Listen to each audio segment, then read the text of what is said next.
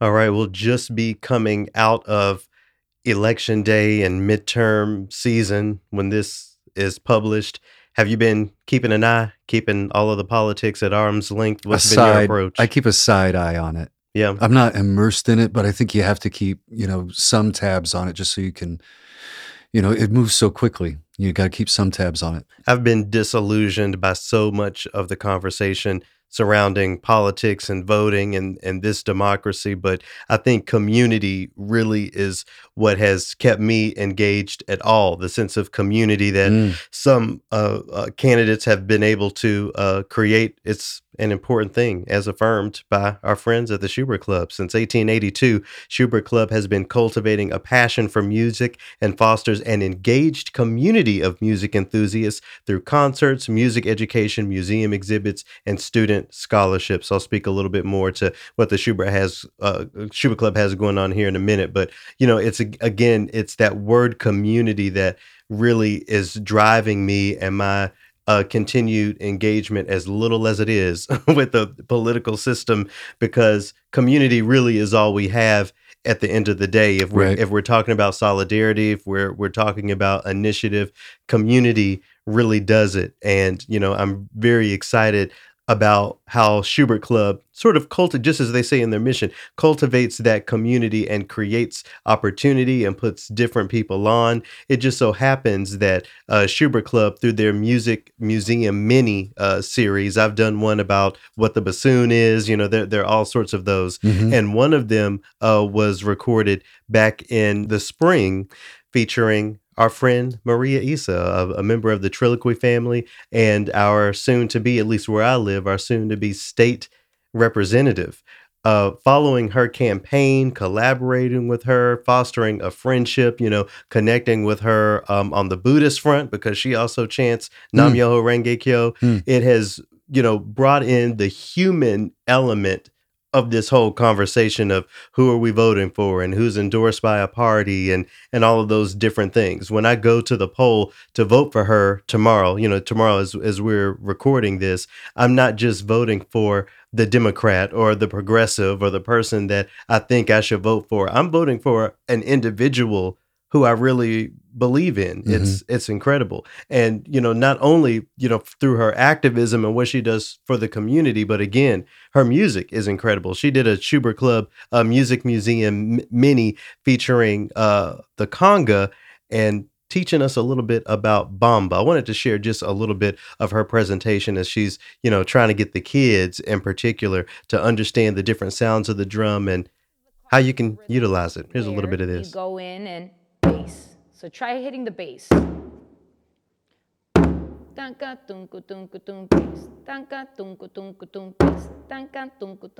Bass.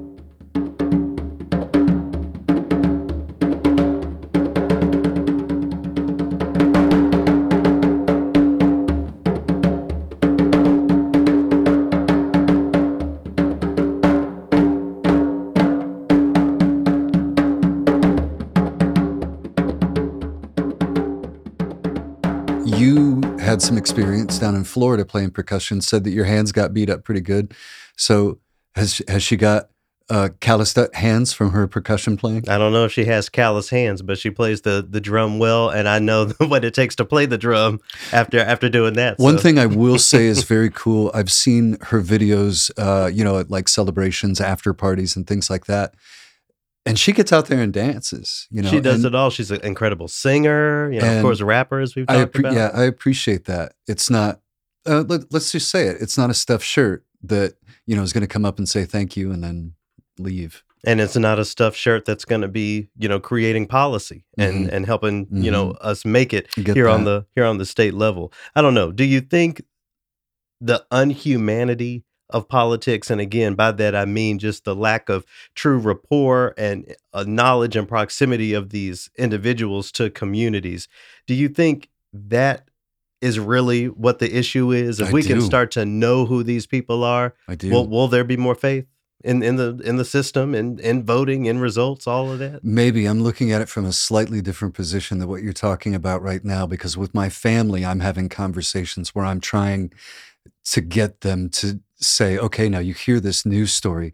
Is that humane that you just heard is that being you know good Mhm. to uh, you know my my family are christian people and i and i have to ask them is does that follow what the scripture says or what your books say you know where's the humanity in in this in in what you just observed I think if we're just really going to be honest and and raw about it, there are pe- there are people who just don't care about the humanity of of other people. It, it seems like that is what has to be taught that's what's sad or, or feels- engaged. yeah and it feels like it's growing right the the lack of, It of does. humanity, seeing each other's everybody out for themselves yeah it does feel like that Okay, so if if that's really what we have to do, it's not about the candidates and knowing the candidates. It's about seeing each other as humans. Is Mhm. there anything in your mind that can help do that? The door knocking isn't always going to be safe, you know. The so people- it's not about that. So the candidates and the people in power need to stop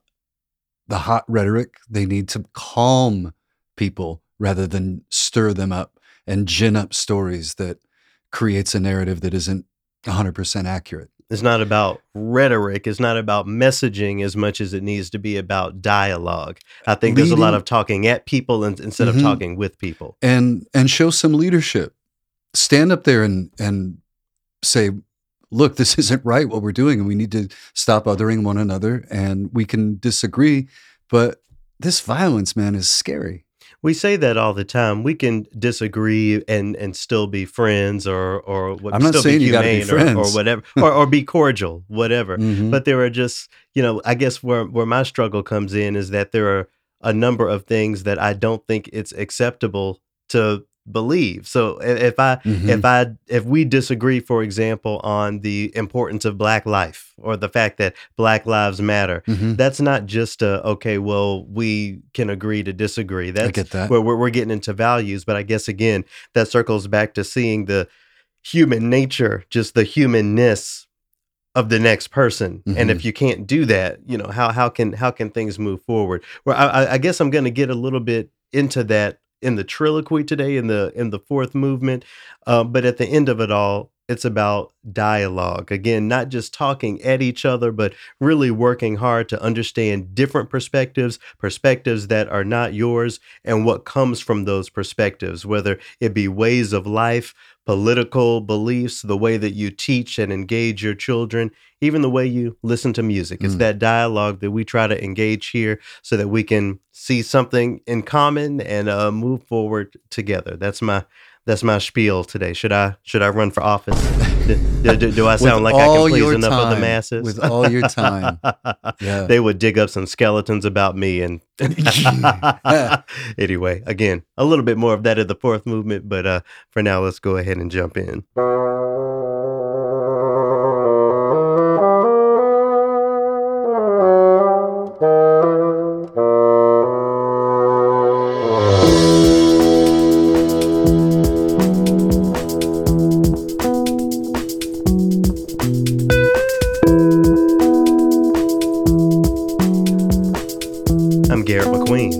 Scott Blankenship. and this is Trilloquy, Opus 173. Thank you so much for joining us. To returning listeners, we couldn't do it without you. Your support keeps this podcast afloat, and we are extremely grateful for your continued support. If this is your first time checking out the, the Trilloquy podcast, Trilloquy is a show that takes the phrase classical music, the concept of classical music, and turns it on its head. We take stories, we take pieces of music, songs, orchestral compositions, anything that you can think of, and we contextualize it as classical music, sometimes American classical music or whatever culture it comes from, all the way to the end goal of decolonizing that phrase classical music and creating a music ecosystem that genuinely reaches the ideals and perspectives of more people. If you want to check out more on the Trilloquy podcast, listen to past opuses, contribute to the project, you can do all of that at our website, Trilloquy, T R I L L O Q U Y dot O R G. In addition to your very generous support, support for the Trilloquy podcast comes from Schubert Club. Coming up on the 18th of this month of November, we have our song, Our Story, the new generation of Black voices. It's an evening evening celebrating the world's most well known arias, art songs, and spirituals created and directed by composer, conductor, and multi genre musician Damien Sneed. You can find more information about that at the Schubert Club website, as well as their upcoming Kids Jam coming up on November 29th. It's themed around a journey through Afro Brazilian music with Ticket to Brazil. It says here, listen to and learn about the exciting and energetic music of Brazil. Create your own percussion instrument and play along with cello, guitar, flute, and more percussion. Again, all of that at schubert.org. Huge thanks to all of our friends over there at Schubert Club. Elijah Daniel Smith uh, is coming in the third movement, part one of our conversation. You know, Elijah Daniel Smith, Scott, is one of those composers who I was talking a little bit of shit about. And then, of course, when you meet them in person, I'm like, ah, so now I'm stammering. So see, now I'm in trouble. What was that? Now, like? now yeah, but that, that comes up in the interview. So I, Okay, I, I forget if it's this week or it'll be next week. But uh, Elijah's coming up in the um, third movement. Uh, in the second movement, I'm bringing in uh, some Anita Baker. You're going to talk a little bit about Mimi Parker. Mhm. Um, as I mentioned in the fourth movement, I'm going to call myself to the carpet a little bit. We're going to have uh, some of these cross community conversations that uh, need to be had for us all to move forward. But before all of that, movement one. Let's get into it. All right. Well, you offered an accidental this week that I figured you would bring in because you're pretty good at keeping your ear to the ground. You already said that you're on Twitter, making sure that you you you stay up to date with the slang and the and the happenings. That's a so, part-time job. So so give it to us. What what what accidental you giving us this week? From Rolling Stone, this gets a shark. The headline is This is Black Caviar of Hip Hop. Rick Ross turns up with an all black orchestra. The luxurious sounds of Maybach music took over the Atlanta Sym- Symphony Hall as part of Red Bull's Global Symphonic Series. Red Bull caught wind of them uh, through their quote, Beethoven Meets the 90s Vibe show. Another show that I've not heard of. that, you, that that sounds interesting to you. huh? I, I, I want to see what, what they're talking about. Um, he says, I feel like for the first time in my life, I'm me. He's tasked with translating an hour of Roger's discography into music for his orchestra. Rogers says the arrangements poured out of him. the the the show seemed lit. I don't think you know if someone hears about uh, Rick Ross or any rapper with an orchestra, you know that it's gonna sell. You know, I've I've had again, I've had the pleasure of uh, performing with the Ilharmonic for many years. Uh, we have Nas who's been out here uh, with orchestras for a long time. Those those shows always do well. I know uh, the rapper Common is Mhm. is uh, doing a lot of work trying to get in front of more orchestras. We have the 50th anniversary of hip hop coming up uh, next year, August 11th. I think the date is hip hop will turn 50 years old. So, you know, I'm sure every orchestra that has a little taste of cultural competency will be figuring out how they can en- engage that. And, and not to say that this isn't uh, happening. The sort of hip hop orchestral music blend isn't happening. Um, you know, I want to shout out the uh, Wheeling Symphony Orchestra in Wheeling, West Virginia, suburb of uh, Pittsburgh. is in the Pittsburgh area. They uh, released a, uh, they premiered a, a beatbox concerto this season, which I Mm. thought was really cool. And you know, in in my work with ACO, we're working to see if we can figure out some collaborations to continue that uh, that that momentum. But you know, I again, just to you know, not to make the conversation negative or anything, but when we start talking about you know why certain things don't happen or why things are a norm, you know, you can't take the racial element out of it. We're talking about hip hop music for for for goodness sake, Mhm. and I do think that is you know an, an ingredient in a lot of folks aversion because they're thinking about their traditional audience and you know how, Yeah. how the how Yeah. the fur coats and the pearls aren't interested in in hearing any of that Yeah. but there is an audience for it i think that is what's even more important and this new audience or, or this newer audience should be engaged and and should have things uh programmed toward them toward us i should say so i'm La- celebrating this Last week or the week before, you asked how much money I would pay to go to an opera. yeah and you said a hundred dollars Well, you know what? I looked. I looked at some some of the pricing structures, uh-huh and after I bought, there was some of them that after I bought the ticket, I might have money for parking. Oh, okay. or, So- or a glass of wine at intermission. or I don't even know about that. I don't know about. I know You they because it was up charge. there, the eighty nine dollar range. So So my question would be who would you want to see on stage in front of an orchestra? Because, you know, we said Speaker Geekers pointed out that Rick Ross is symphonic at, Yeah. at his core. So think about that. What artist do you think would sound good in front of an orchestra? And what would you pay to go sit and listen? Well, I, I'm thinking about um, classical, so-called classical versus classic hip hop. So I think it would be cool to see an Eric B and Rakim in front of an orchestra, or even going a little later, you know, Queen Latifah and these folks in front of an orchestra, and it could be cool to see uh, some of these uh, lulz run around here in front of an orchestra. So I don't know. I, I think my point is just that the idea of it needs to be way more normalized. We talk about uh, Pink Martini and how they bring that sort of you know show club cabaret. cabaret to the orchestra. We we talk about Yeah. movies and video games and the orchestra all the time. We're kind of talking about hip hop and orchestras. It's still few and far between, and I, I just hope that we can make it more of a, a normal concept so that more of it is happening in the mainstream more often. I think it's an interesting distinction to make your willingness to put out some money if it's black noir and an artist that you want to hear versus X City Orchestra presents who uh, at what Lil Lil Lil. I mean, if or, if Orchestra Noir is coming through Minnesota or I'm somewhere where they're performing, I gonna feel an obligation to support. I, I feel, you know, like I, I I need to give, excuse me, everything I can to do what I can to just support this group. I don't need to reach deep into my pocket for a New York Philharmonic or even for a, a Minnesota orchestra because, you know, I'm not their core audience. They have a budget that is Right. is very good, larger than Trilloquy's budget for sure. So I, I I think there's that aspect of it as well. It's not just about I I, don't know. I'm just mindful of where the money is I going, get that. not Yeah. not just the experience I'm having, Yep. but you know where where those dollars are going. I Anyway, get that.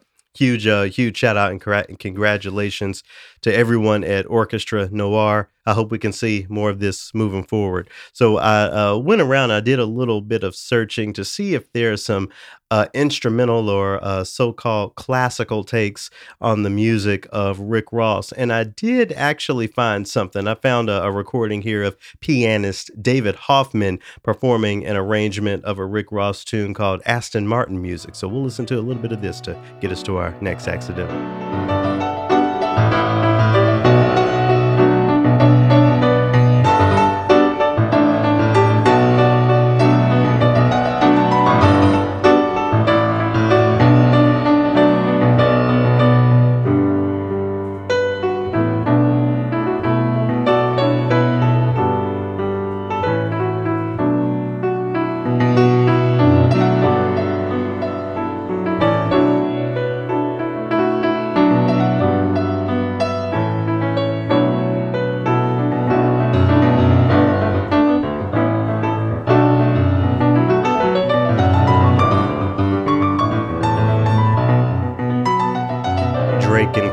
Michelle are uh, featured in the original of, of that uh, track alongside Rick Ross. But you know, as as we repeat, as I talk about a lot on this on this podcast, I can make a case for the straight up hip hop tracks fitting into what we sh- should be considering classical music fit fit into that conversation, and I'm growing softer on my approach when it comes to benchmarks being the way forward. To me, I, I think it's very easy to make a case for a benchmark like a piano arrangement of a hip hop tune in the spaces, especially in classical radio, Mm. just to normalize again, as I was saying, the concept of that Venn diagramming of hip hop and and so-called classical music. The the the recording that that we just heard, I'm sure you could write a, a really great break and you would go on the Wikipedia or whatever you have to do of of Rick Ross, come up with a break or or talk about a conversation we've had.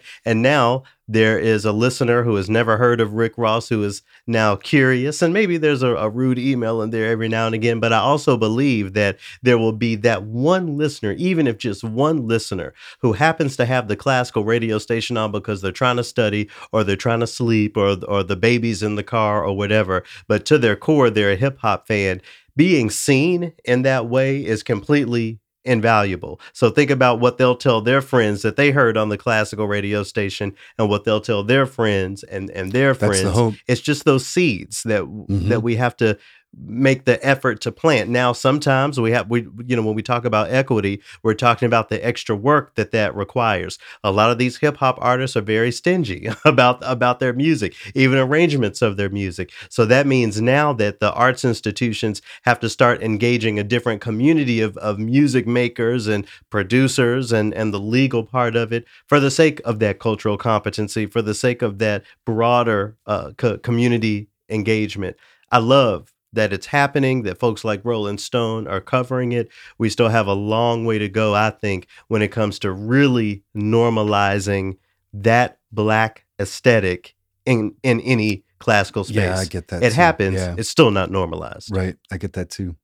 All right. Well, I have uh, an accidental this week. I'm going to give it. You know what? I'm I'm just going to have to go ahead and give it a flat. Um, Oh. because of the harm that I that I see being done from from Mhm. the outside. I'm reading here uh, from the Baltimore Sun. The headline is "Real Life." R E E L, real life or real life, R E A L. New film Tar appears to borrow from former Baltimore Symphony conductor Marin Alsop's biography. The headline itself was a little shocking to me because everything that people are telling me about this movie Tar it, that I have not seen and you have not seen yet um, is about a bad conductor who gets her due, who has to pay the piper. Mhm. I literally have not even read a synopsis of the film. I like to go into movies as blind uh, as I can, but to understand the story of this movie and that being paired to Marin Alsop, someone who I celebrate as a as a great conductor, as a Yeah. as a great change maker. It was a little surprising to me. Well, what were your initial reactions to learning that folks are, are making those comparisons here? Um, like you, I have not read the synopsis. I haven't watched a trailer apart from, you know, something that gets on TV when I'm going up to go to the bathroom or something like that. Yeah. Maybe a snippet here or there. I always worry whenever they put out a movie about classical music because of what it's going to prop up, Mm-hmm. right? Yeah. So I don't know Marin Alsop's story. Um, I didn't even know she had a biography out. So maybe there's a winter reading list edition. Sure. I don't know, but I do understand um, what she's talking about in that she has she feels like she's picking up pieces now because here comes this film where things are a little bit too on the nose with some of the things from her biography and people watch the film and all of a sudden they're slowly turning and looking at her Mm-hmm. Mm-hmm. and she has to go no wait a minute Let me read a little bit from this article just to give some context for folks who don't know. It says here Tar, the buzzy new feature film starring Cate Blanchett about a pioneer and predatory female classical music conductor, has become an unwelcome and troubling distraction for Marin Alsop, the Baltimore Symphony Orchestra's music director laureate. The, mu- the movie is entirely fictitious, as the writer director Todd Field makes clear. But not only has the character of Lydia Tar seemingly been fleshed out with details from Alsop's biography, the film mentions uh, Marin Alsop by name. Uh, Field's protagonist, again, this is the writer of the film, uh, the protagonist, quote, clearly is based on Alsop, the New York Times recently concluded. So it's not just hearsay or people whispering, "Oh, maybe this is uh, uh, about Marin Alsop." We have actual newspapers and and real critics mm-hmm. saying that obviously this film director wrote this movie about Marin Alsop.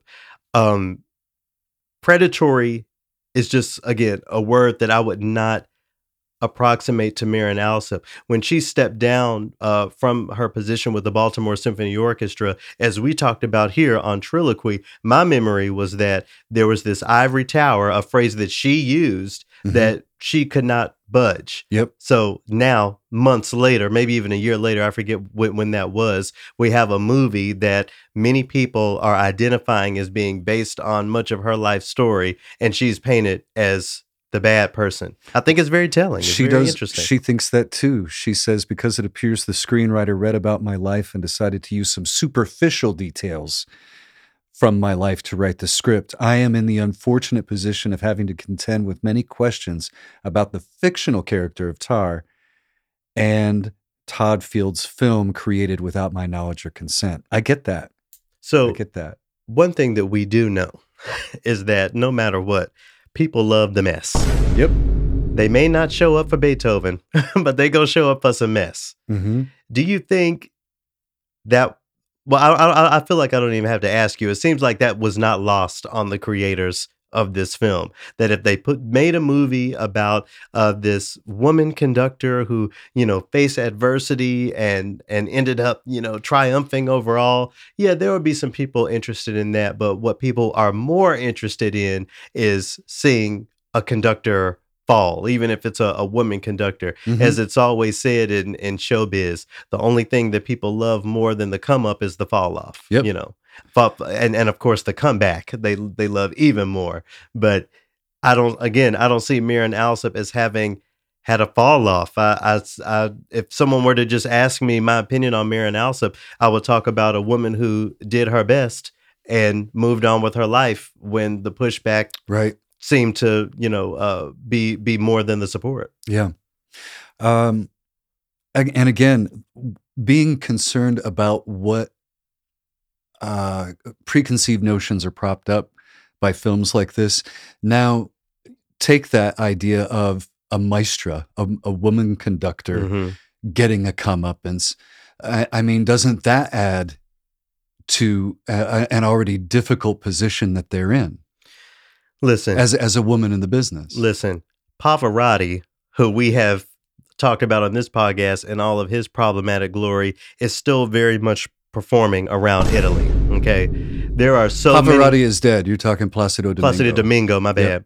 Yep. Um, there are so many true stories of people who deserve their comeuppance or who you know who de- who deserve what's coming to them, whatever that we don't talk about Mhm. but we have to just create a story around a very influential woman composer and and put that out there. I'm not to, you know, eh, there's so many people who who would say that they feel like I'm stretching for me to identify uh, misogyny in a film that I haven't even seen. But just based on what I'm reading and based on what I'm understanding, I can't dismiss that aspect of it Mm. from this. We Mhm. this is not a movie about uh, James Levine and all his bullshit. This is a a movie that is drawing, according to the New York Times and many others, clear comparisons between a, a fictitious uh, woman conductor and a real life woman conductor who has already gone through enough, and y'all gonna drag her across the coals some more. Mm. I think is unacceptable. But stepping back away, just specifically uh, from the subject matter, is this? you know, you, you you talked about you know how much money we talked about how much money do we have for uh, the the opera house?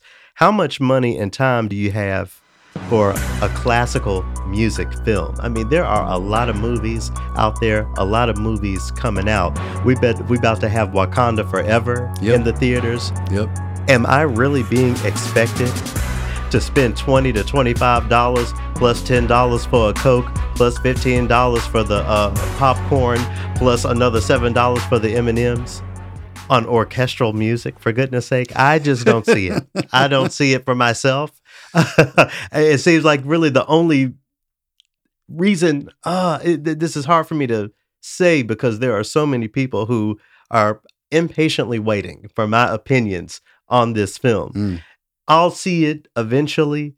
Offering opinions on the film at the end of the day would be the only reason I go to see it. Mm. And as jam packed as my schedule is these days, again, we talk about, you talk about how there's a lot of competition for the free time. You got that right. I don't know if this is winning the race. I mean, is are you going to go out of your way to mask up and go to a movie theater to see this?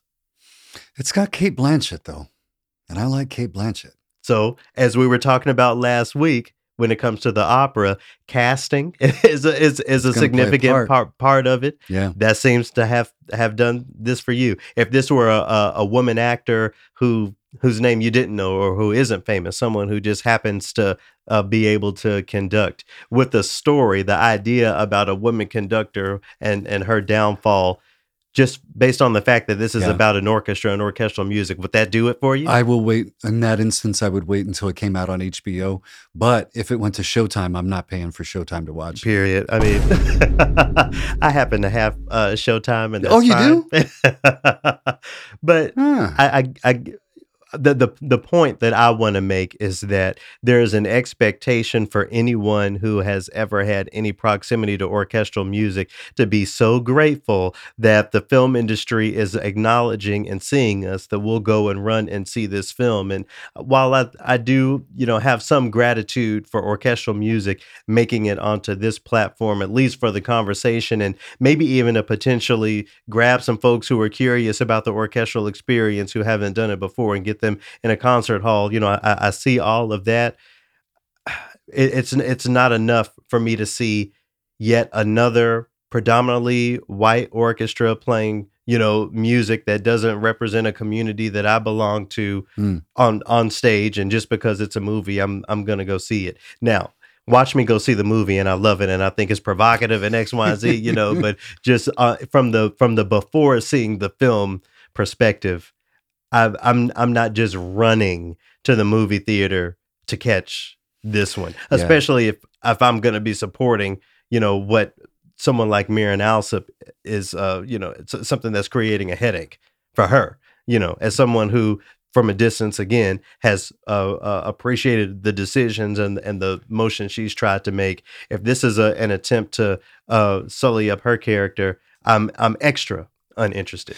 Right. And that's a good point because the article also mentions the fact that uh, Alsop has been described in new accounts as a frontrunner to lead several major American orchestras, including some of the so called Big Five. And it would be crappy if something like this film, I mean, I really feel like that's reaching. I feel like that might be going a little bit far because I feel like the search committees would know. There are so many, and I'm not going to say anyone's name, but there are so many conductors who I've talked to offline who say conducting ability just at the end of the day doesn't have a whole lot to do with who gets these jobs. And I can Mhm. and again, maybe I'm stretching now. You know, we're both being conspiracy theorists today. It's not going to not impact the way some board members, especially some search committees, You don't think think, so? about hiring uh, uh, Marin Alsop for, for their orchestras. It's not going to be a non sequitur Huh. especially if people go back based on this movie and read the biography and identify, you know, whatever things are, are pulled out of, and now they're running in their own minds. With uh, again, all of this is conjecture. I haven't read the biography. I haven't seen the film. I just don't like the idea of one of the most influential woman compo- uh, conductors out here to be the subject of some bullshit, especially considering all the men who are still performing comfortably Mm, who who who we need to be addressing and in, and engaging. You said down in Argentina. anyway, um, so yeah, I'll see it and I'm gonna talk to y'all about it. But the first thing I'm seeing at the movie theater is Wakanda, uh, Wakanda Forever. That, that's, this is not going to be what, what the next time I get to go to the theater. This is not going to be it, Right, and I will see it eventually and tell y'all all about it. And you go ahead and get the popcorn. I'm laying off the concessions. you say, because so you got to bring them in your pocket. You see, you have to stop at Walgreens or the Dollar Tree before you get to the I'll theater. bring a pocket of loose raisinets. anyway, uh, thoughts and prayers to, to everyone involved. Um, I'll have uh, links to uh, both of these accidentals that we offered in the description. Uh, I did take a look, and it looks like there's some uh, interesting music on the soundtrack of this film, Tar. There's some uh, Gustav Mahler on the soundtrack. I think I saw that they put uh, Elgar's cello concerto in it. Mm. That that plays a role, you know, a, Mhm. a great piece of music. But there's also um, a number of works by uh, composer Hildur Guðnadóttir. I think uh, this is an Icelandic uh, composer Mhm. and is offering, you know, again, more of that uh, contemporary uh, aesthetic that I really appreciate out of orchestral music. We're talking about um, a woman composer who, you know, who I, I, I always champion the um, the underrepresented in this field, Yes, especially when it yeah. comes from uh, the composer point of view. So, uh, shout out to Hildur Gulden Dotter. This is a little bit of the second movement of a work called Tar, uh, as performed by the London Contemporary Orchestra. Music here from the soundtrack of the film Tar. to get us into our second movement.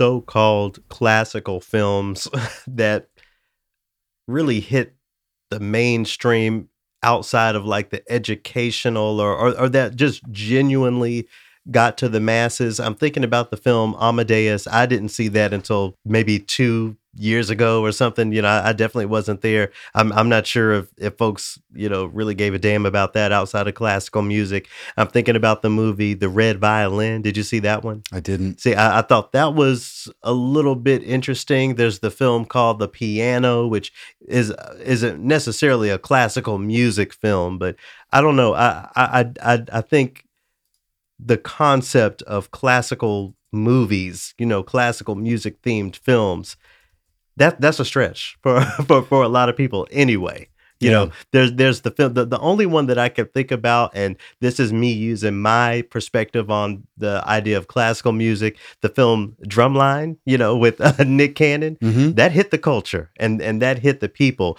but that culture of music. That that type of classical musicking is already so embedded in you know black culture southern culture you know music education all of those things. It really hit. This movie tar just seems to be far removed from the perspective of folks who aren't orchestral musicians or or like going to orchestra concerts or studied conducting or, or something like that. I'm I'm I'm not I'm just not sure if it works conceptually. Yeah, classical well- music and film at least at least considering the the culture around classical music today. We'll have to see what happens with that film Lenny on Leonard Bernstein. See if uh, if that hits. Did you ever see Brassed Off Mm-mm. about uh, a minor miners in Britain uh, in a brass band? Oh, somebody to told me about that. Yeah, but I haven't seen it.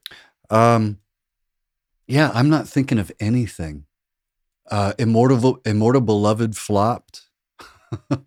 yeah, I can't think of anything. Well, maybe this is actually a, an interesting film, and I, I need to go give it the time and my twenty dollars at AMC or whatever the movie theater is Mhm. this week. But uh, uh, these days, but anyway, uh, we're here in the second movement where Scott and I are gonna uh, share some music that we've been spending a little bit of time with, and the role it's played in our lives, at least since the last time we recorded. So I'm gonna go first, um, and. Uh, give a shout out to Vijay Iyer. Uh, I interviewed him a couple weeks ago. That's uh, interview is going to come up in a, a early January opus of Trilloquy, but he let me know that uh, his jazz group was playing the Dakota, uh, a venue here in uh, Minneapolis.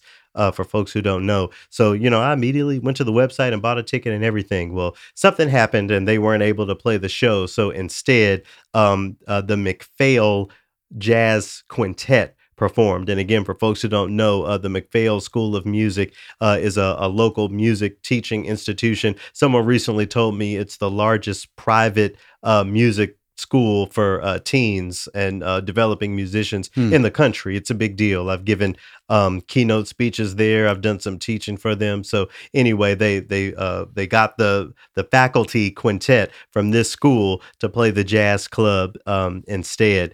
And maybe it's just been a while since I've been to a, a jazz show, but I was really surprised at how standard the rep was, and not just standard, but all of the typical what, what I would put in that sort of Beethoven five category of music, but on the jazz side. So we're talking about somewhere under the sea. We're talking about fly me to the moon. We're talking about uh, not in the mood, but that's basically the only sort of standard that was not performed.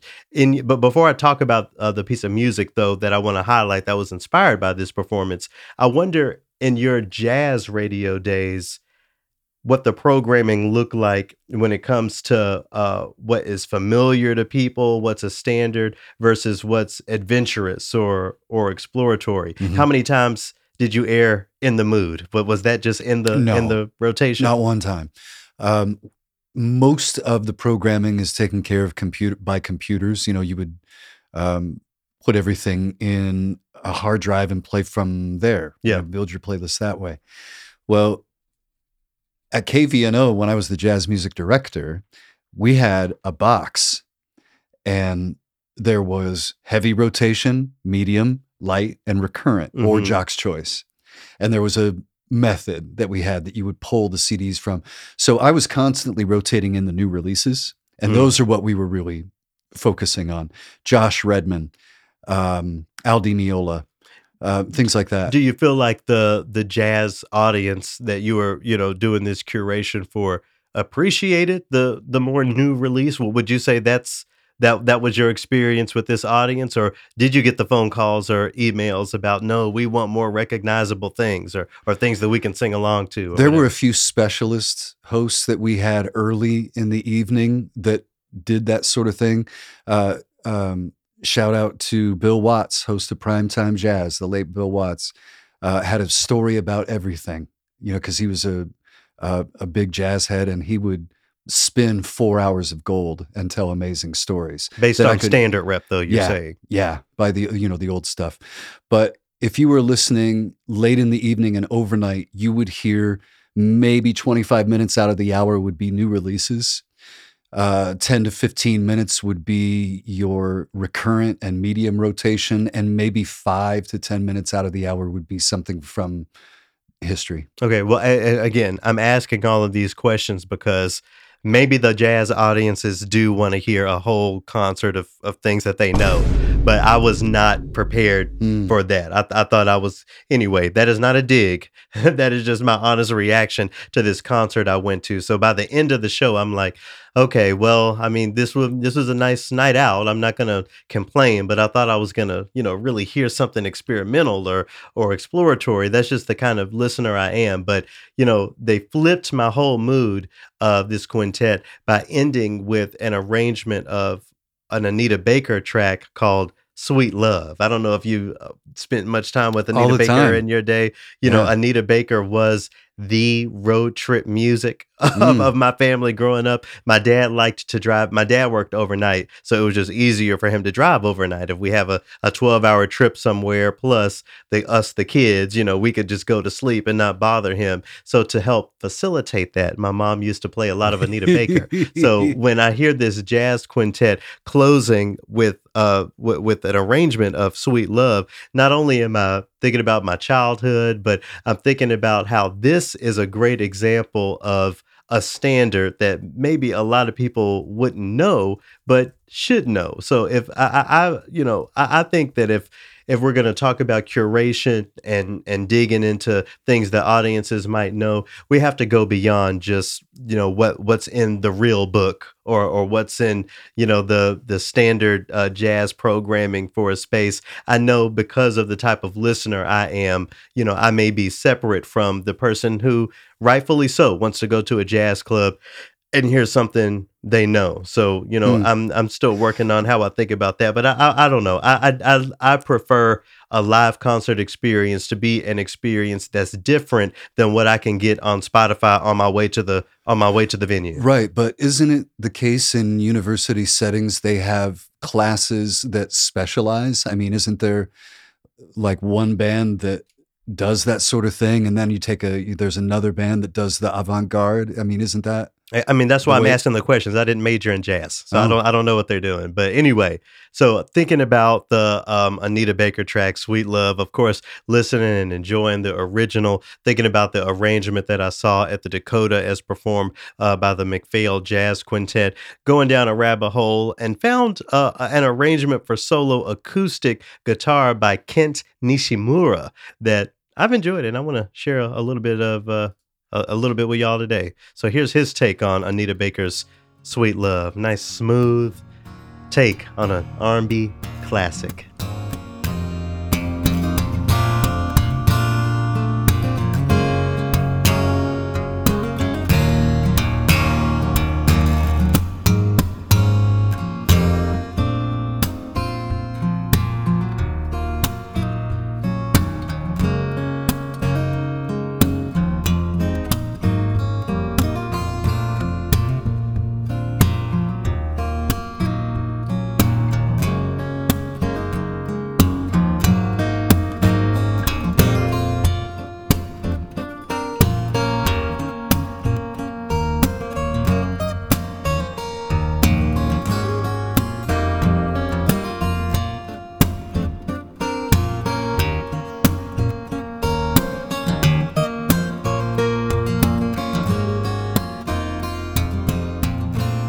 His name?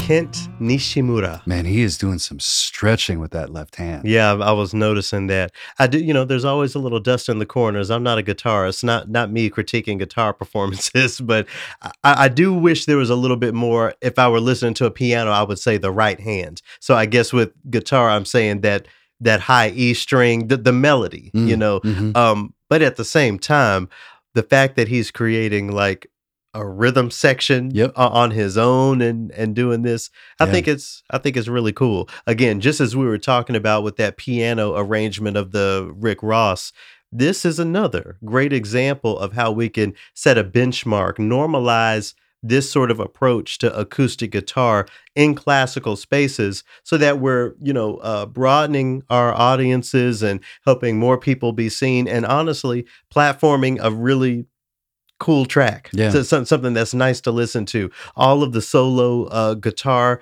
etudes and uh, sonatas by scarlatti and all of those people they're just lovely i think it's great to have this platformed as well i think if there are jazz ensembles that are taking these more uh, contemporary r&b and you know i'm using that word contemporary but sweet love has been a song probably for 30 years now longer yeah. lo- Yeah. you know um I was playing that in my DJ days. yeah.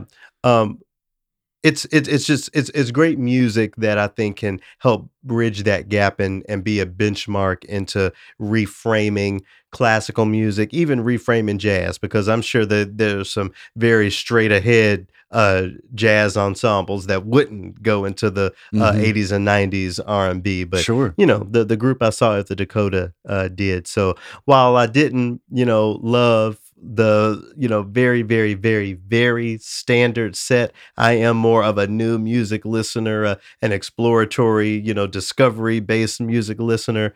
You know, I, I can affirm that and also celebrate the platforming of this, you know, really great classic tune by Anita Baker. So be sure to uh, go check out Kent Nishimura's take on it. I'll have a link in the description. You're a fan of Anita Baker, or at least you know the catalog from road trips. Mhm. Have you heard her sing "You Belong to Me"? Oh, of course. Whew. Of course. Whew. And you know, she recently got the rights to uh, all of her music. You know, the, the publishing to her music. It's it's something how you can be such Yeah. a famous person And not have any and not even have the rights to your own songs, to to, to Yeah. your to your own stuff. So shout out to Anita Baker for for that as well. All right, what you got this week? Uh, need to give a rest in peace to Mimi Parker, who uh, died just yesterday, 55 years old, ovarian cancer. Screw cancer. Uh, let's get that out of the way. Um, Mimi Parker was married to Alan Sparhawk. They are both Duluth residents. And in 1993, they formed a band called Low. Um, very successful all around the state and across the country. They have a, a, a big following. Um, the two of them are married. Did I mention that? They are married. And excuse me. They have a sound that you, if you have to put it somewhere, minimalist or slow core, Hmm. you know, and that's uh, another name uh, that you slap on somebody that the, and then they don't like it. Yeah, Alan was never a very big fan of it. But the idea of it seemed to be to create a lot of space in their in their music. The songs go on for a long time. The tempo is slow. The reverb is all the way up. Sometimes some digital delay in there. And I always respected them for the fact that they, you know, it's it's interesting. We're talking about uh, human contact and human aspect of things. I think that they just really connected with one another Mm. and were able to stay in the moment to keep the tempo the way that it was and not rush it. And um, you know, and if you hit a clam note when you got the reverb all the way up and a delay on, you're gonna know. You're- people are gonna. Well, who's to say gonna- it's a clam? it's gonna be obvious. uh, th- th- th- maybe that's how they wanted it to sound. but I think uh, just the you know the tight connection that they had as collaborators, it, you know, like communing. You know, it's um, they maybe even going into a trance together. But um, I wanted to bring in the low track that really features Mimi. She's a drummer and the vocalist, one of the vocalists for the band. Uh, this is when I caught on to him in 2013, and it's much more of an alternative pop track. It's not the slow core sound. Uh, it's called uh, from the 2013 album The Invisible Way. This is Just Make It Stop.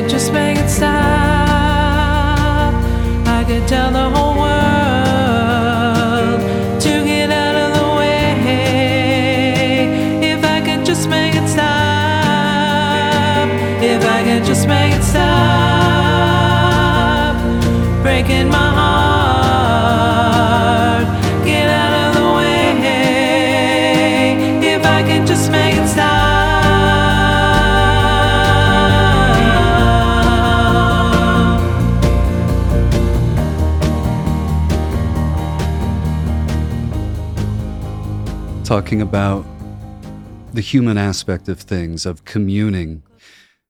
It was really interesting to listen to the music and look a little bit at social media and know that there were thousands of people across the state who were all doing the same thing. They were listening to the music and telling stories and remembering. And I think that that's something very beautiful to inspire. And I hope that Alan knows that the, the state is here supporting and um, I, I I appreciate the fact that you could see them at a big arena style or outdoor style show. Like just two months ago was their last performance live together uh, up in Duluth. Or one afternoon you might catch them in the record store at Electric Fetus with six other people. Mhm. You know they were they were in the community. They were, you know, your your friendly neighborhood musician. Yeah.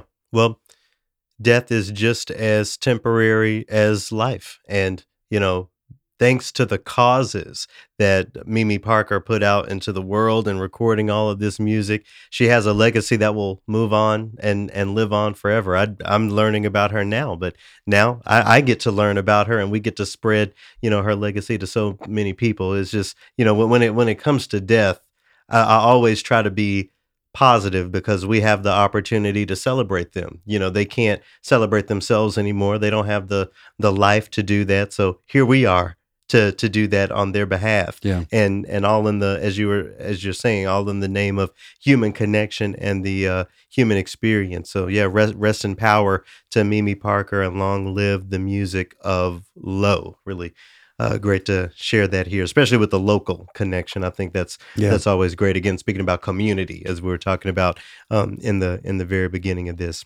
All right, well, uh, we're going into the third movement. Uh, the guest this week is Elijah Daniel Smith. Elijah uh, is a composer who is, you know, really hitting his hitting his stride out here. He's um, the uh, commission uh, recipient, the latest commission recipient uh, from the American Composers Orchestra. Got to uh, work and collaborate with him back in June in New York City. Uh, he offers a really important perspective on the diversity of blackness, black music, and the black experience as a composer that I think is uh, very, very important. Not everybody that's black and writing music is writing jazz or is Mm, writing mhm. blues and or or hip hop. There, there's a lot of uh, different things happening out there, and uh, uh, Elijah does a great job of making that point. And you know, I, I also talk about the fact again that his work has come up on Trilloquy and, and some of his stories. And, you know, it's it was a good lesson for me to have to actually face someone who, you know, I, I may have said a, a thing or two about. I think we have, you know, I think we have a, a, great uh, relationship now. It's been phenomenal to get to hang out with uh, Elijah and, and get to know him better. But I think that's something I needed. So, you know, when it comes to talking about living composers, especially, I, I now pretend that I'm gonna see them tomorrow. And if I if I said what I said, I said what I said. And it's it's great to get that human connection and that human experience. So we do talk about um, a bit of that. I can't remember if that's gonna um, pop up on um, on round one this week. This is going to be a, a two part interview. But what does come up is Elijah's origins in music and as a composer. A lot of composers, you know, started taking piano or violin lessons when they were little kids or came up through orchestras or uh, wind ensembles. Well, Elijah came up not only through the guitar, but the guitar uh, as it relates to some of these uh, rock bands and and metal bands. So he Hmm. gets into that um, as his catalyst uh, into composition um, a little uh, later in this interview, and he cites a band that I had never heard of. They're called Trivium. Have you ever heard of Trivium? Not one He, time. he talks a little bit about how Trivium was at the uh, beginnings of uh, his journey as a musician. So Okay. uh, to transition into the third movement and into my conversation with Elijah Daniel Smith, we're going to listen to a little bit of a Trivium tune called "Until the World Goes Cold." The world is going cold here in Minnesota. As we for speak. sure, you know I, I have the heavy sweater on today, That's so right. so shout out to Elijah Daniel Smith. Hope y'all enjoyed this conversation. Here's a bit of "Until the World Goes Cold" by Trivium to get us into the third.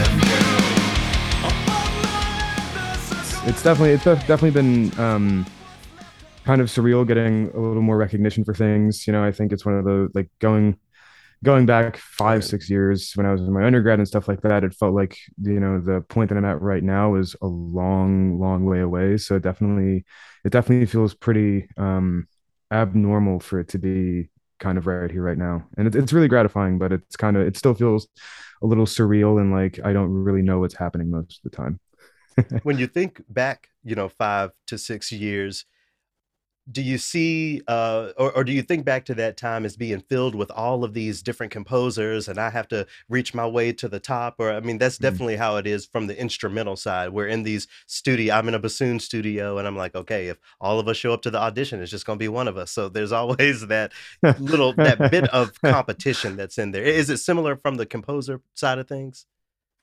I think so. I mean, I you know, I think just because of the nature of it, like you're saying, you know, a lot of these calls or scores and things like that, there is one winner. Um, and so I think the nature of it, or sometimes there's more than one. You know what I mean? Um, I think the nature of it breeds competition. Um, but at least in my experience, the composers that really focus on that competitive aspect of it are usually the ones to avoid socially, Mm. just because there's already enough competition in this in this world and it's already tough enough when you get those rejections and the way i've always sort of seen it is that yeah, I would much rather be friends with all these people. So if they win something that I don't, I can be happy for them. So it's just Mhm. like it's you know, I I I think there's definitely that element of like having to beat everyone else out and you got to be at the top. But I find that to be probably the least enjoyable part of this and the Yeah. mindset and mentality that I try to avoid the most.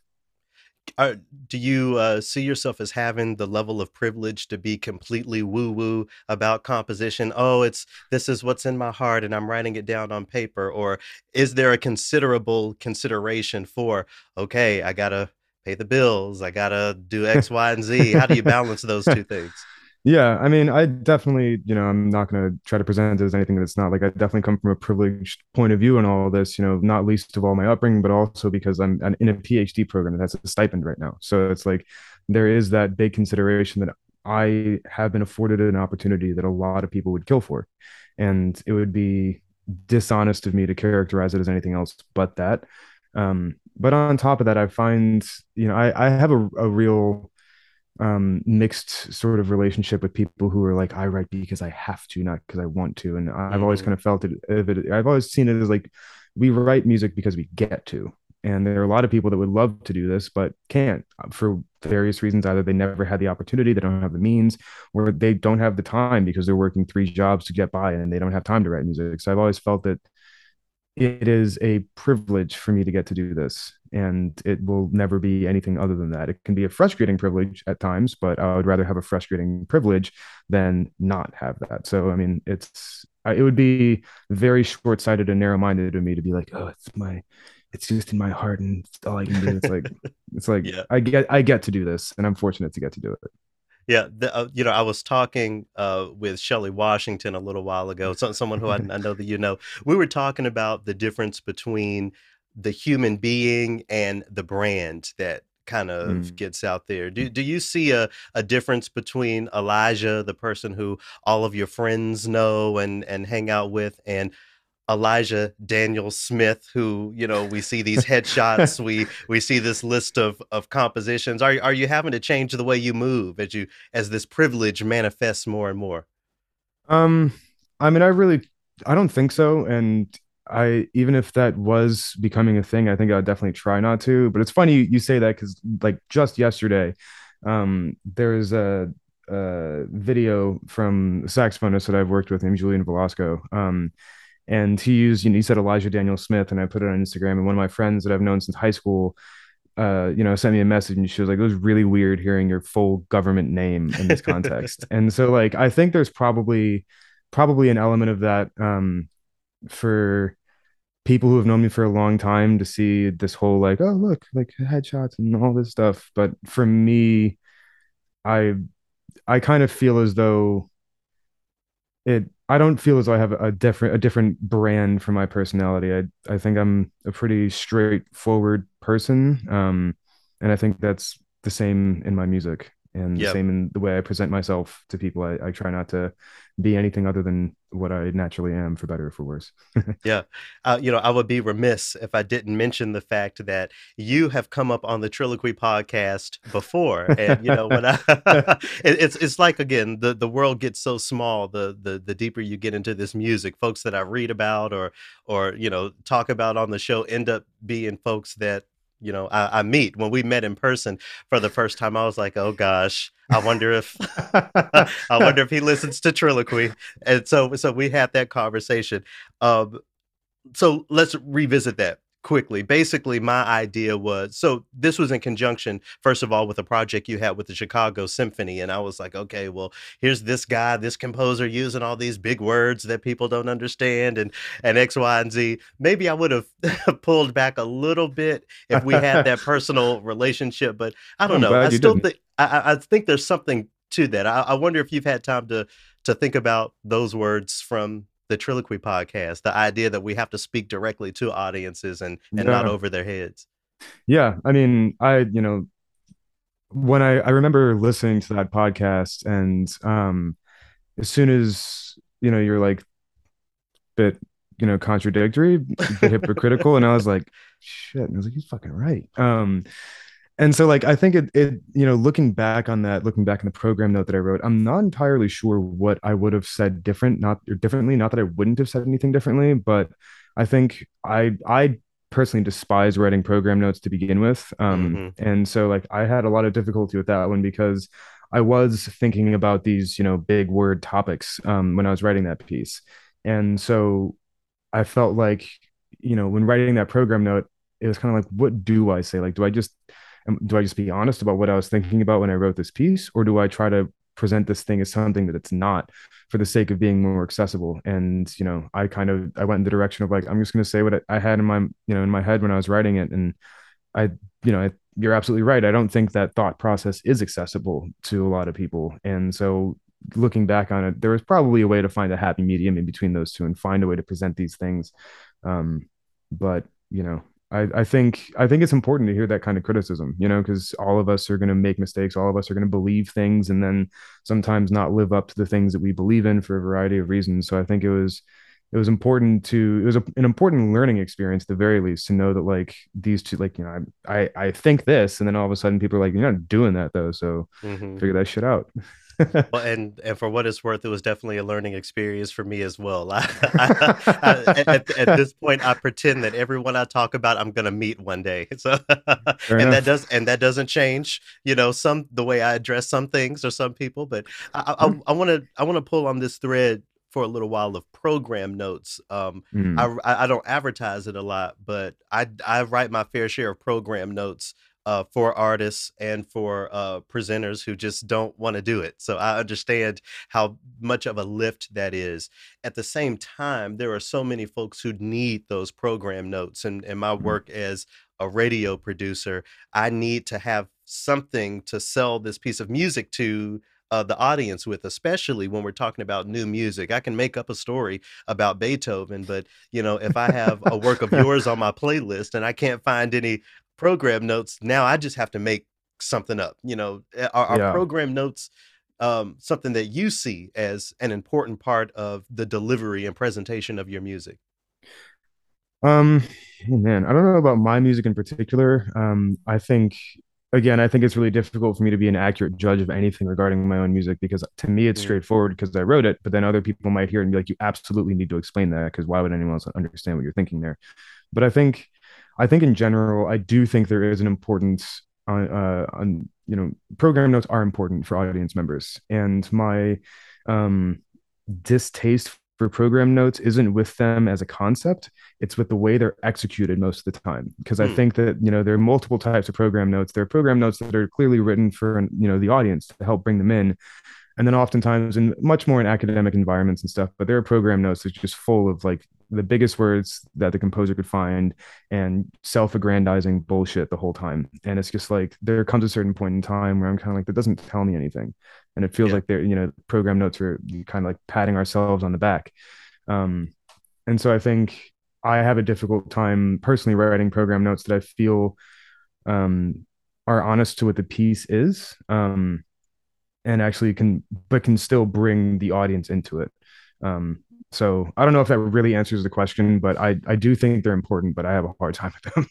Yeah, and, and I understand because I've I've talked with a number of composers who sort of see the possibility, not necessarily, I'll, I'll say, but the possibility of program notes being a means of policing the audience into Mhm. reacting to the music in a certain way or understanding the music uh, from a from a certain perspective. I mean, do you uh, you you write many different types of of pieces of music, but uh, I guess I'll ask is it required for an audience member when it comes to most of your music to have background or do you feel like you write the kind the type of music that someone can just take in and and uh, evaluate and experience in their own way Hmm. I I want to write that kind of music. Whether or not it actually is that way, um, is a different story. I think, Mhm. you know, I have a lot of pieces that are like pretty aggressive right out of the gate. And I think in times like that, it probably is a little helpful to have something for an audience member to look at and say, like, oh, okay, now I understand why this is so, you know, gung ho. But at the same time, I think it's uh it can be misleading sometimes um for me to say like oh this is what i this is what i was thinking about and this is what i want you to think because i think sometimes that can negatively impact the Mhm. listener's experience especially if they don't hear what it is that i'm talking about so and you know like i think there are a lot of i haven't done this yet um but I know that there are a lot of composers who will name their like piece after it's written, and then they'll come up with a whole like bullshit backstory about like what the name means and then everything. And like audience members are sitting there like, oh, I could totally hear that. And it's like, so like, you know, I think I want to avoid that, but I, I always have that in the back of my head. I'm like, am I like telling some bullshit story about this right now that has nothing to do with this piece? Like, I don't know. so are you saying that you come up with titles first and then write the piece I usually have like an idea, but like, you know, obviously when I'm starting the piece and then I find a name for it midway through is usually what happens. Um, there are a couple pieces where it's like I know what it's about, but I haven't found a name for it yet, and then I'll find a good name for it afterwards, but at least it's still inspired by what, you know, inspired the piece. But hopefully, hopefully I won't get to a point where I just come up with some like nonsensical name for a piece and like, oh, it means, it means this. yeah So- i mean because i think the other side of that spectrum is naming concert piece number one, string quartet number five, Yeah. you know, and just do it. why why is that not your approach? Just the plain Jane, all right, this is a piece. Yeah. Um, I don't know. I find that like those terms, at least for me, like as as awful as this, and maybe it's not doesn't sound awful, but like I think there's there's definitely something to be said about a good title makes you want to listen to a piece a little more. Mm. And it can also make it a little more memorable. Um, you know, there are a lot of great pieces out there that I love that are like string quartet number two or something like that. And it's a good piece, but there comes a point in time where I think like even having conversations with like my musician friends, there comes a point where I notice like we're just throwing out like fucking names and numbers, like not even like piece titles, like, oh, this person number seven. And it's like, what is Yeah. what are you talking about? So I think that sometimes having having piece titles can make it a little more not I'm not going to say approachable for someone, but it, it can make it a little more memorable. And for someone who might have only heard this piece once, I think sometimes having a piece title can help them remember, like, oh yeah, I do, I do remember that piece. I don't remember what Bruckner Seven sounds like, but I do remember this other piece that has a more interesting name and something more memorable. So Yeah, yeah. You're you're making me think of the uh composer Joy Guidry. I don't know if you know Joy, but uh but Joy has a piece out there called "Shut the Fuck Up and Listen," and I was like, "Oh, okay, so this is something I need to hear," you know. So, I, so I, I definitely hear you when it comes to a title, being able to engage or Yeah. or, or create some curiosity. absolutely, yeah, So, the case for most composers is um, some sort of instrument or some performance. Something was the Mm. impetus. What was the the means to composition? Was that the case for you? Um, kind of. Mine was like really roundabout. I got I first started taking music really seriously when I was about 10. Um, my sister, my older sister showed me uh, this metal band called Trivium, and the first time I heard them, that was the first time that I was like, I want to play music, and I wanted to, you know, play guitar and scream in a metal band, and I did for a while. Um, and then I ended up accidentally enrolling in a classical voice program for performing arts high school. I didn't realize it was classical. Yeah, I didn't realize it was classical until I got there. And day one, I was like, oh shit.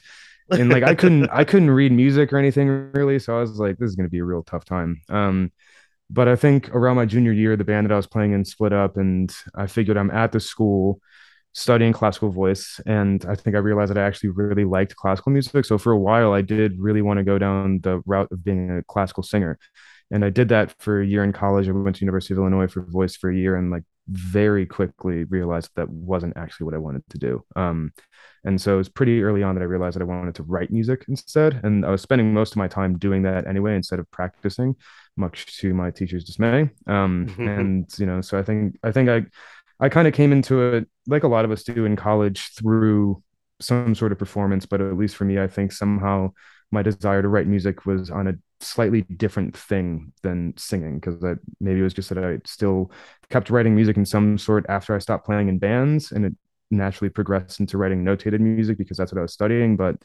yeah, so I mean, I guess through through some sort of performance practice, I got into it, but I think they kind of came from slightly diff- different um, musical experiences. What instrument did you play in the band that you were with? Uh, I played guitar and screamed in a metal band um, in high school. Uh, Was so yeah. playing was playing so-called classical guitar never of of interest? That was never an option in your mind?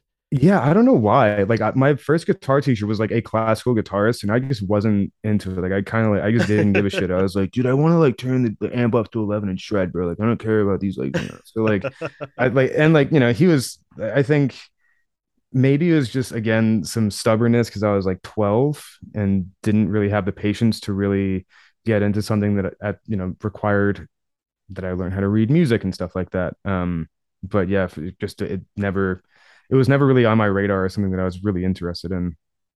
That's interesting because it it was pretty early in my development that I saw electric guitarists shredding, as you say, but you know, with the third movement of, of Beethoven's Moonlight Sonata and and and and that sort of Yeah. stuff. I mean, it's I don't know that that's it's it's interesting for me to hear your perspective from you know the the band, you know the and not concert band as many of Yeah. us come through, but just straight up straight up band. Do you do you spend much time with that music these days, even in just if just in your free time? Yeah, yeah. I mean, I I I try really hard to not only make one type of music because I just find that to be like it gets a little monotonous, and I think ideas coming from other types of music make all of them more interesting. Um, so like, you know, I have some like sort of indie rock music out there. I do a lot of stuff with like modular synthesizers and stuff like that. And so I think it's all still there. I haven't played metal in probably 10 years. Um, it's not that I don't like that music anymore. I think it's just that a lot of that teen angst that I had that was really fueling that desire, thankfully, isn't here anymore. So like, Mhm.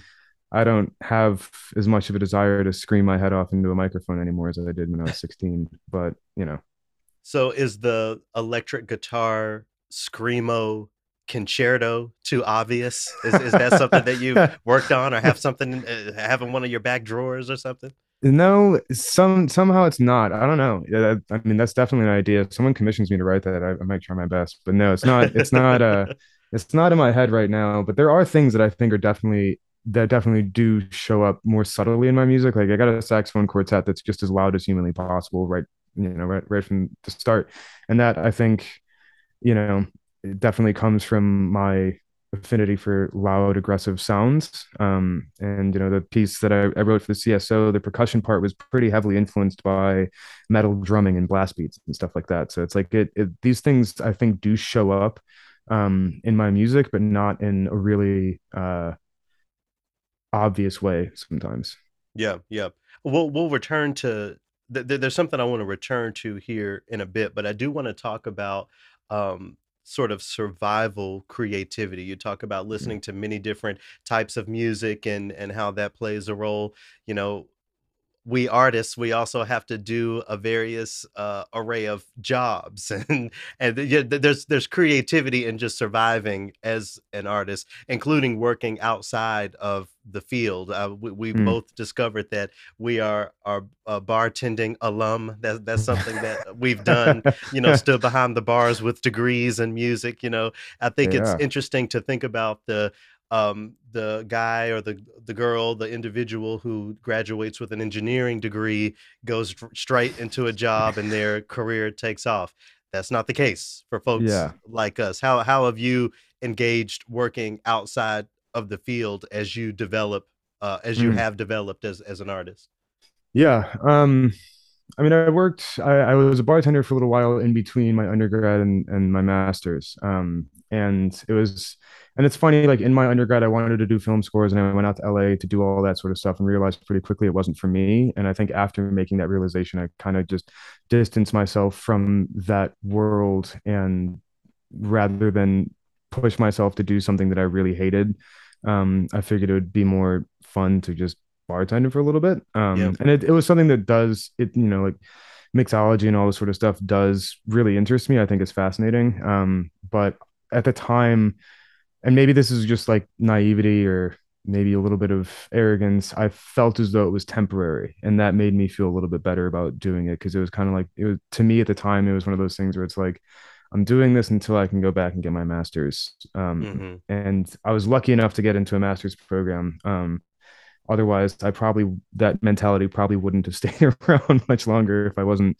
you know, if I didn't have a, a pretty clear end in sight. But I think, I think there's it, it was you know it's definitely one of those moments where it's like you see these people coming into these bars who are barely older than you, who are clearly making three times as much as you are, and there were times where you know of course I thought to myself like, do I even want to keep doing you know this whole composer thing? Like is this really is this going to be the most fulfilling thing for me um but i think i realized that i hated being in the film scoring industry so much um despite the potential for making a lot of money that i realized that i i want to do what i want to do even if i don't make a whole lot of money um and i've kind of known that for a while that i won't be happy if i'm slogging away at a desk job all day for Mhm. 90k a year if it means that I go home every night and I'm like, God damn it, I have to wake up and do this shit again tomorrow. So like, Yeah. I don't know, maybe you know, again, maybe that's maybe that mentality won't last, but we'll see. What was it about film scoring that you didn't vibe with? Mm. Oof. Um, I felt as though it was, you know, and this won't come as a shock to anyone. The film industry in general, I felt was pretty exploitative. Um, and there was a reliance on young people who were willing to say yes to do a lot of things for a lot less than what they should have been given because it is so hyper competitive um, that there's always that thought in the back of your head that like you know whoever's hiring someone for these jobs there's very much that mentality a lot of the time not all the time but there's often that mentality of like if this person says no there are 40 people lined up right behind them ready to do mm-hmm. it in their place and um, probably for less so i think there's something about you know feeling like i you know I I wanted to to write music and I enjoyed interacting with musicians and all these people for so long because I felt as though it was a fairly honest group of people um, and people who maybe valued each other a little bit more as professional colleagues because it is a different experience and then getting out to LA and realizing that wasn't at all the case and it was just like can you do this for as little as possible yes great go do it until you're tired of it and then we'll find somebody else and there's something about that that I just it just sucked all of the joy and fun out of music making for me. And I'm sure that other people have had very different experiences. That was my experience. And, you know, it was just, it was, it was very much not the thing that it, I thought it was going into it. Yeah, that word exploitative is a very powerful word, mm-hmm. especially mm-hmm. considering how most composers get on. It's through, you know, X fellowship or X reading or or those sorts of things. How do you yeah. determine what isn't exploitative as as you've traversed these things? Yeah. Um, I mean, for new music, I think one of the things that prevents it from being exploitative for me is the fact that there isn't nearly as much money in this for people to really ex- exploit out of each other. Um, but I think there are definitely things out there where it definitely see like in retrospect that I've done, like there, you know, there are all these summer programs for composers where you pay a shit ton of money to go hear someone play your piece and they've mm-hmm. rehearsed it for two days. And you're like, okay.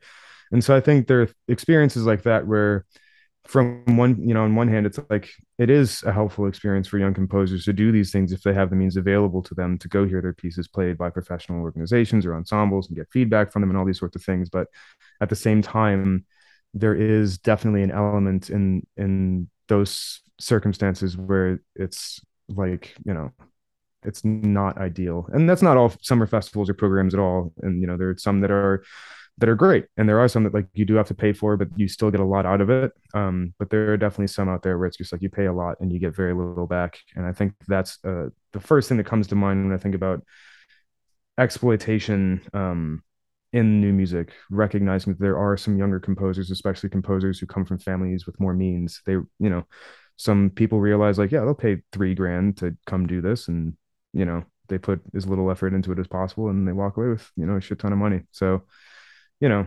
um, I think that's probably always not maybe not always going to be the case, but it's been the case for a while. And I think so long as there are young composers out there who recognize they need to hear their music played and they have the money to spend on that, they will probably do so.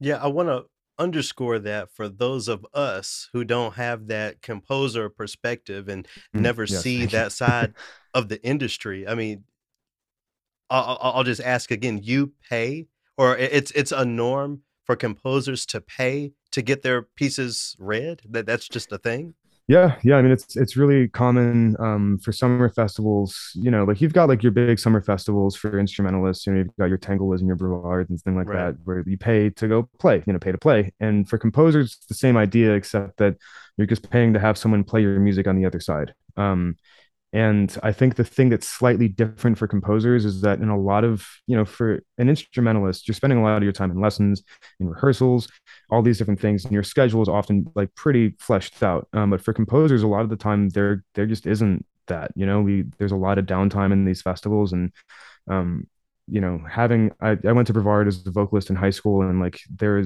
our schedules are packed, and there's a lot for us to do, and there's a lot for us to get out of it, and it was a very educational experience. But then seeing the flip side of that as a composer, there was there were days where like I didn't have anything scheduled, and it's like I paid how much money to do this thing, and I have like six things over ten days, and it's kind of like what what is what is the big payoff here? And I think at the end of the day, the big payoff is you get to put it on your resume you might get a decent recording out of it and hopefully if you're working with good musicians you'll learn a lot through that experience. Um, but then on the flip side, there are summer festivals out there that are pay to play that are really good, and they do actually give you some like fleshed out things. But there's definitely a price point there, and I think that alone um, tailors this industry towards people with financial means. Because if so, you don't have that money, you can't do that. So, what justifies in the mind of a composer paying the three, four, five thousand dollars to have one of these opportunities to get a piece of music read? Is it is it the hope that someone in the audience, you know, is a general manager of an orchestra and they'll commission me, or you know, what's the hope for outcome?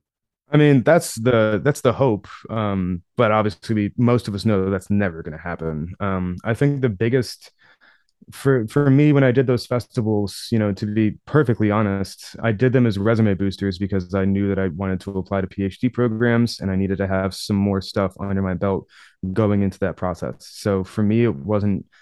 It was. It served a very utilitarian purpose. Um, and it was maybe it was part of what helped me get into these programs, maybe not. Um, but it, it definitely isn't.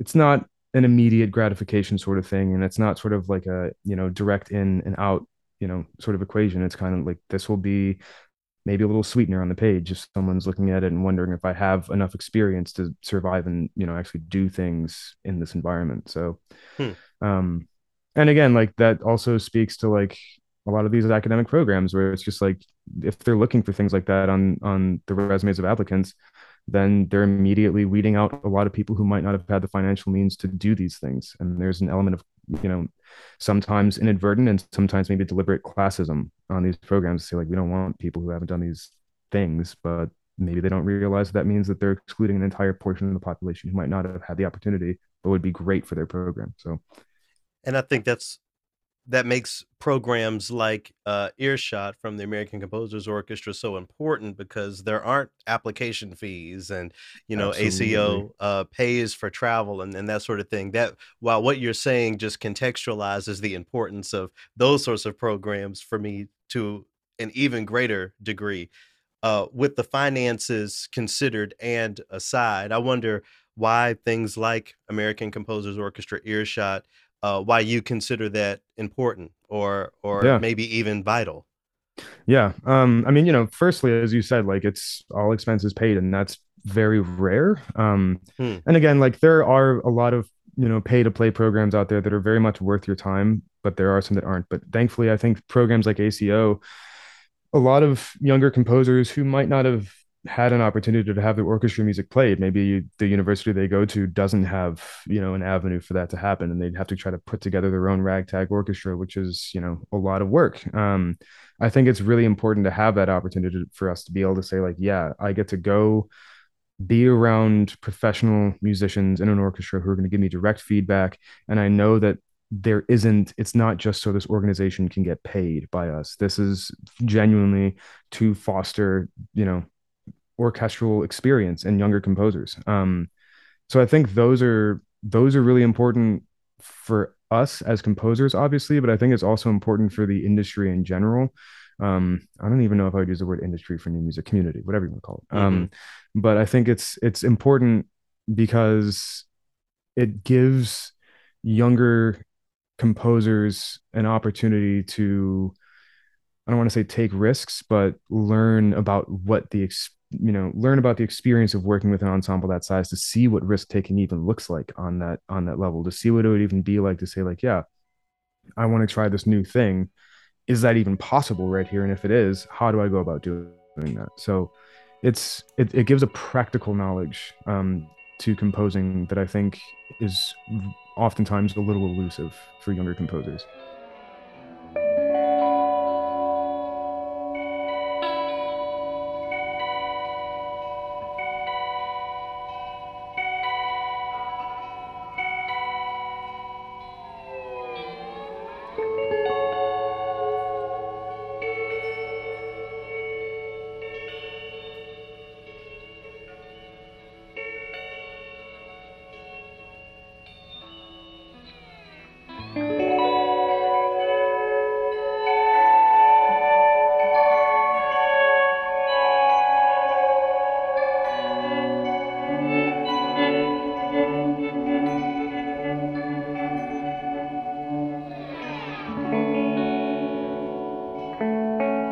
Little bit there of a work called Ice and Obsidian by Elijah Daniel Smith. So grateful to have him on the show and to share part one of the conversation that I had with him. Looking forward to sharing part two with y'all next week. What do you think about the aesthetic that Elijah created in that piece? We don't hear the electric guitar in that context in within a classical context very often at all. That's something that would really grab my ear and make me lean a little bit closer onto the stage at the performer or or to the uh, or to the recording that's being aired or, or shared wherever. I think it's really great, and I think it's a g- generally an aesthetic that classical spaces need to lean more into because it is classical through an American context, through American experiences, and something that is really quite beautiful at the end of the day. That piece that you just played is more in line with what Low is known for. Yeah. Yeah. Um, I think that that style of music is more difficult. hmm And people say, "Oh, I can, I can do that." Oh well, I then make- okay, yeah, you can do up." that. Well, why didn't you then? Yeah. You know, that's always my response. why didn't you then? To do it and make it sound artistic, like it, and to make it musical, that's difficult. Yeah, yeah. The other thing I wanted to ask you, you know, uh, before we get into the the fourth movement, we have these living composers out here, and you know, we, we close with Elijah talking about the way that you know service organizations like American Composers Orchestra and, and other folks really just help living composers.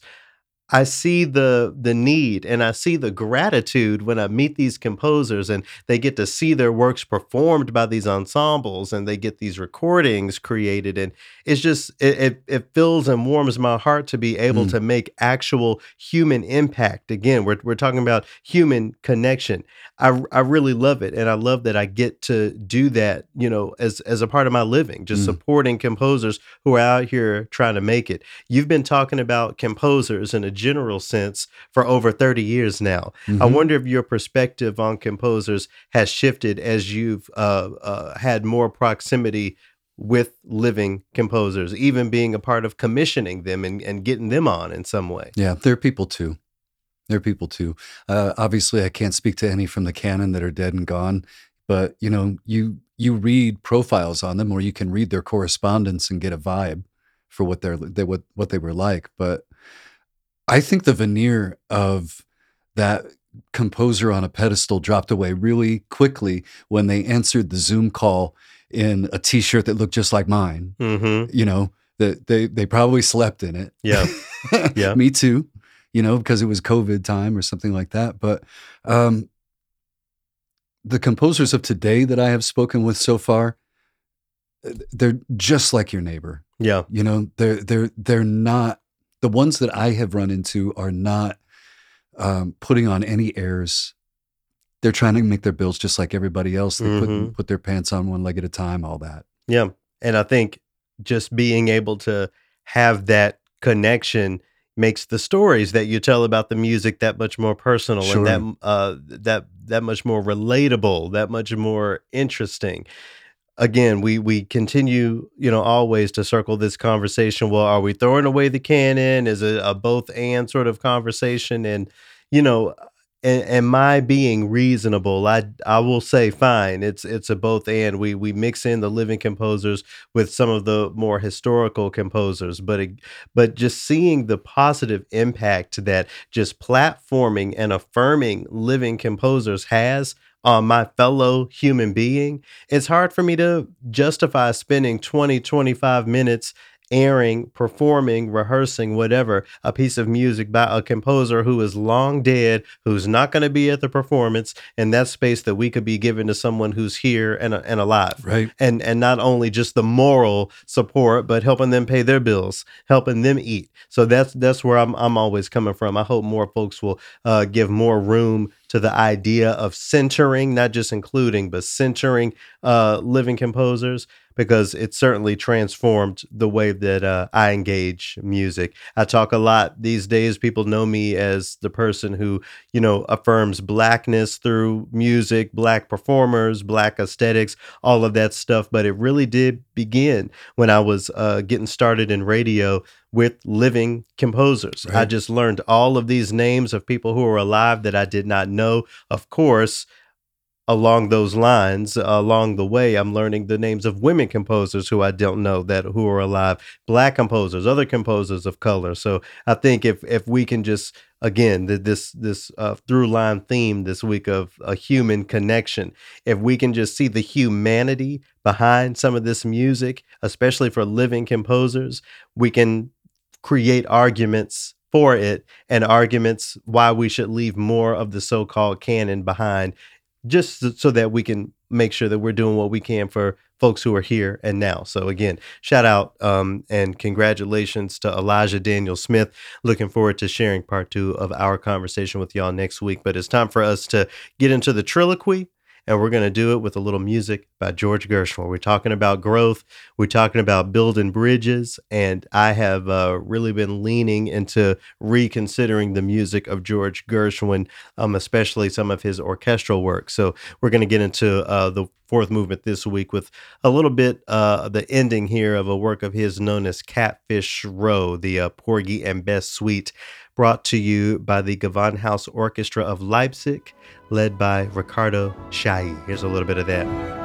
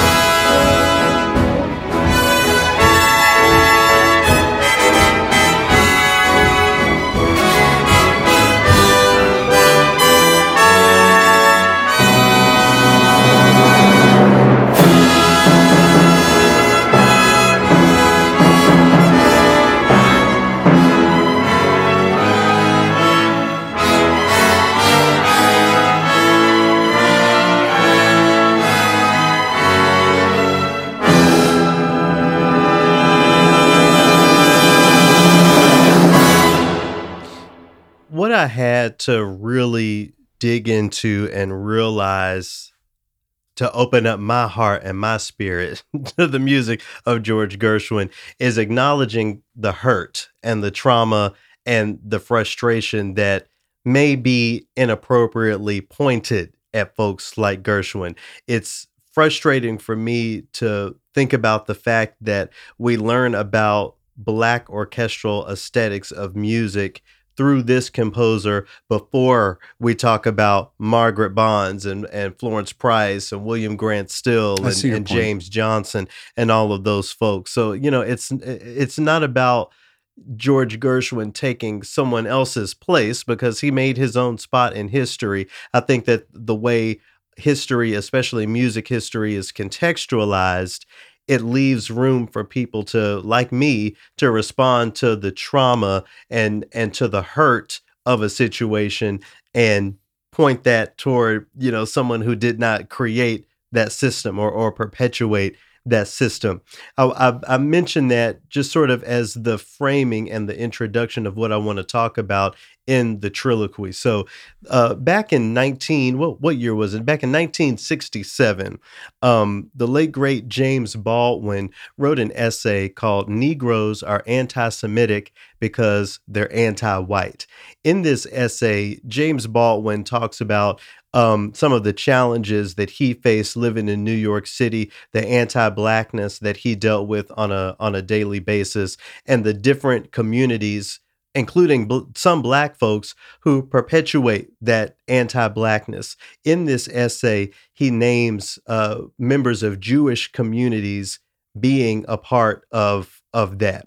So as we've been talking about all of as on social media people have been you know having one opinion or another um, about words of kanye west. Now we're talking about this nba player uh, kyrie who has said some things that he is unwilling to apologize for. So through all of these conversations people have been taking different excerpts from different things and different writings and platforming it to make one point or another. So there was a quote that was taken from this James Baldwin piece that um, was put on Twitter and that I liked. I did not understand or see the context under which that quote was was being platformed. So I was called to the carpet. You know, there there were questions about uh, my judgment and and my value system because I liked a tweet that quoted this uh, James Baldwin piece. Um, the first thing I want to say before I go go any further is that we have to separate this very nuanced conversation from Kanye West. I've said it on this podcast in, in past weeks. I'll say it again here. I'm categorically opposed to the anti Semitism that Kanye West has been spreading out there. I haven't paid a whole bunch of attention to what's been going on uh, with, with that story, but I do believe that has to be said. He was wrong. There's no defending his statements. And there's no affirmation of him necessarily in writings or as they're platformed, you know, in writings by by James Baldwin. Now, impact is more important than intent. And I understand how liking a tweet that is uh, misconstrued and taken out of context to support something anti-Semitic. I, I understand how that, um, especially for folks who don't know me, can be seen as anti-Semitism on my part. So I'm just I'm very sorry for the any negative impact liking that tweet um, had. There are very uncomfortable conversations that are being avoided and I think it results in the continued segregation of communities, segregation of ideas, and ultimately a separation and continued uh, segregation of human beings. Anti Semitism is wrong, period. Anti Blackness is a through line of American culture, and it is um, utilized by people of all communities. Again, even including Black communities. I think it's sometimes hard to really dig into the root causes of some of our, our biggest, most uh, pernicious issues in this country because there is so much trauma, there is so much hurt. Again, I can understand how a person from a Jewish community could be very hurt by the liking of a quote from a James Baldwin article titled Negroes are anti Semitic because they're anti white. There's a lot of nuance even in that title. And I think that title can even be taken out of context and used to, to say something that the author didn't mean to say. Um, how, how do you think uncomfortable conversations like Black anti Semitism like Jewish anti-blackness and and all the other nuances, you know, uh, in the gray area between those things. Do you think there's any engagement of those things, considering the level of of trauma that that that people are dealing with? Do you think there just needs to be more healing time? We need to get further in the future, further away from the Holocaust, further away from antebellum slavery before we can have the conversation, or or what? What what are, what are your thoughts on this very nuanced sort of thing? Um, no, I stay out of it usually because I I don't know the nuances, and in fact, I've been learning them over these last few weeks when the whole Kanye thing come up Mm-hmm. because I was unaware of a lot of these issues. So uh, I I don't know if getting away from the Holocaust or slavery is it because getting away from it tends to make me think of of a forgetting Mm. or a Mm. or a putting to bed, a let it be Mm. sort of a thing. And I don't think that we need to walk away from either one. Yeah. And you know, uh, yeah, I, ju- I I just feel so reluctant. I I do a lot of listening in this arena. Mhm. I just don't I just don't under understand all the ins and outs like someone like you might. maybe about a year ago, maybe longer. Um, here on Trilloquy, I, I talked. I had some guests. Uh, shout out to Allison Loggins Hull. Uh, we talked about the International Contemporary Ensemble's reparations now concert, you know, where they talk about the impact of Jewish reparations on Jewish communities, that positive impact, the impact of a lack of reparations for Black people, and how uh, generational poverty is directly tied to that, and every other systemic issue that you can get into that. So the conversation is happening, and it's even happening uh, on a musical level. I was um, I was talking to a composer not too long ago, um, and they were talking about how when they were kids, uh, when when they were a kid growing up in in New York City, there were like elementary school uh, sort of programs about uh, black Jewish relations and building communities. So this is a, a generations long conversation that's been happening. I think at the end of the day, understanding each other through dialogue is the key to progress. You know, I asked, I know I asked if we just need to get further away from slavery, but at the end of the day, I think one of the major bits of pain and trauma for people is that lack of, of reparations to black people. And it's hard for so many of us, and I, I'll, I'll put myself in that, it's hard for me to not think about that and to not think about the anti blackness inherent in the lack of acknowledgement of that trauma, you know, by by the country that perpetuated that trauma. There are so many historical things that, you know, are are placed appropriately so on the type of pedestal so that we don't forget, so that we don't repeat history. There's a lot of of trauma out there for those of us who are the recipients of of of an unacknowledgement, an un, at least a real significant acknowledgement of of that history. So again, I, you know, at the bottom of my spirit just apologize for any hurt that liking a tweet that from my perspective lifted up a black perspective denigrated someone else or another group. That was not my intent.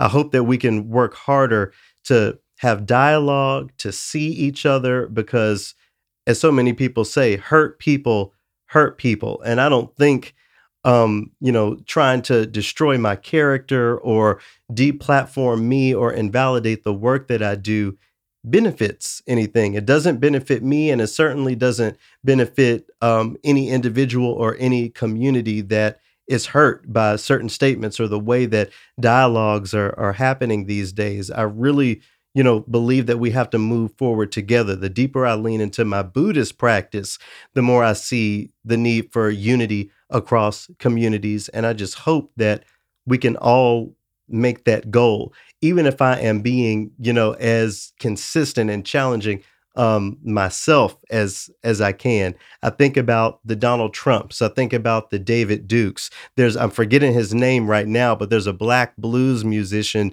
who famously made friends with members of the Ku Klux Klan through through dialogue and and and doing all of that. There was a time in my life when I first learned about that story. I was like, no, never me. I I, I could never. But now being on the other side of of some you know what at the end of the day is a misunderstanding.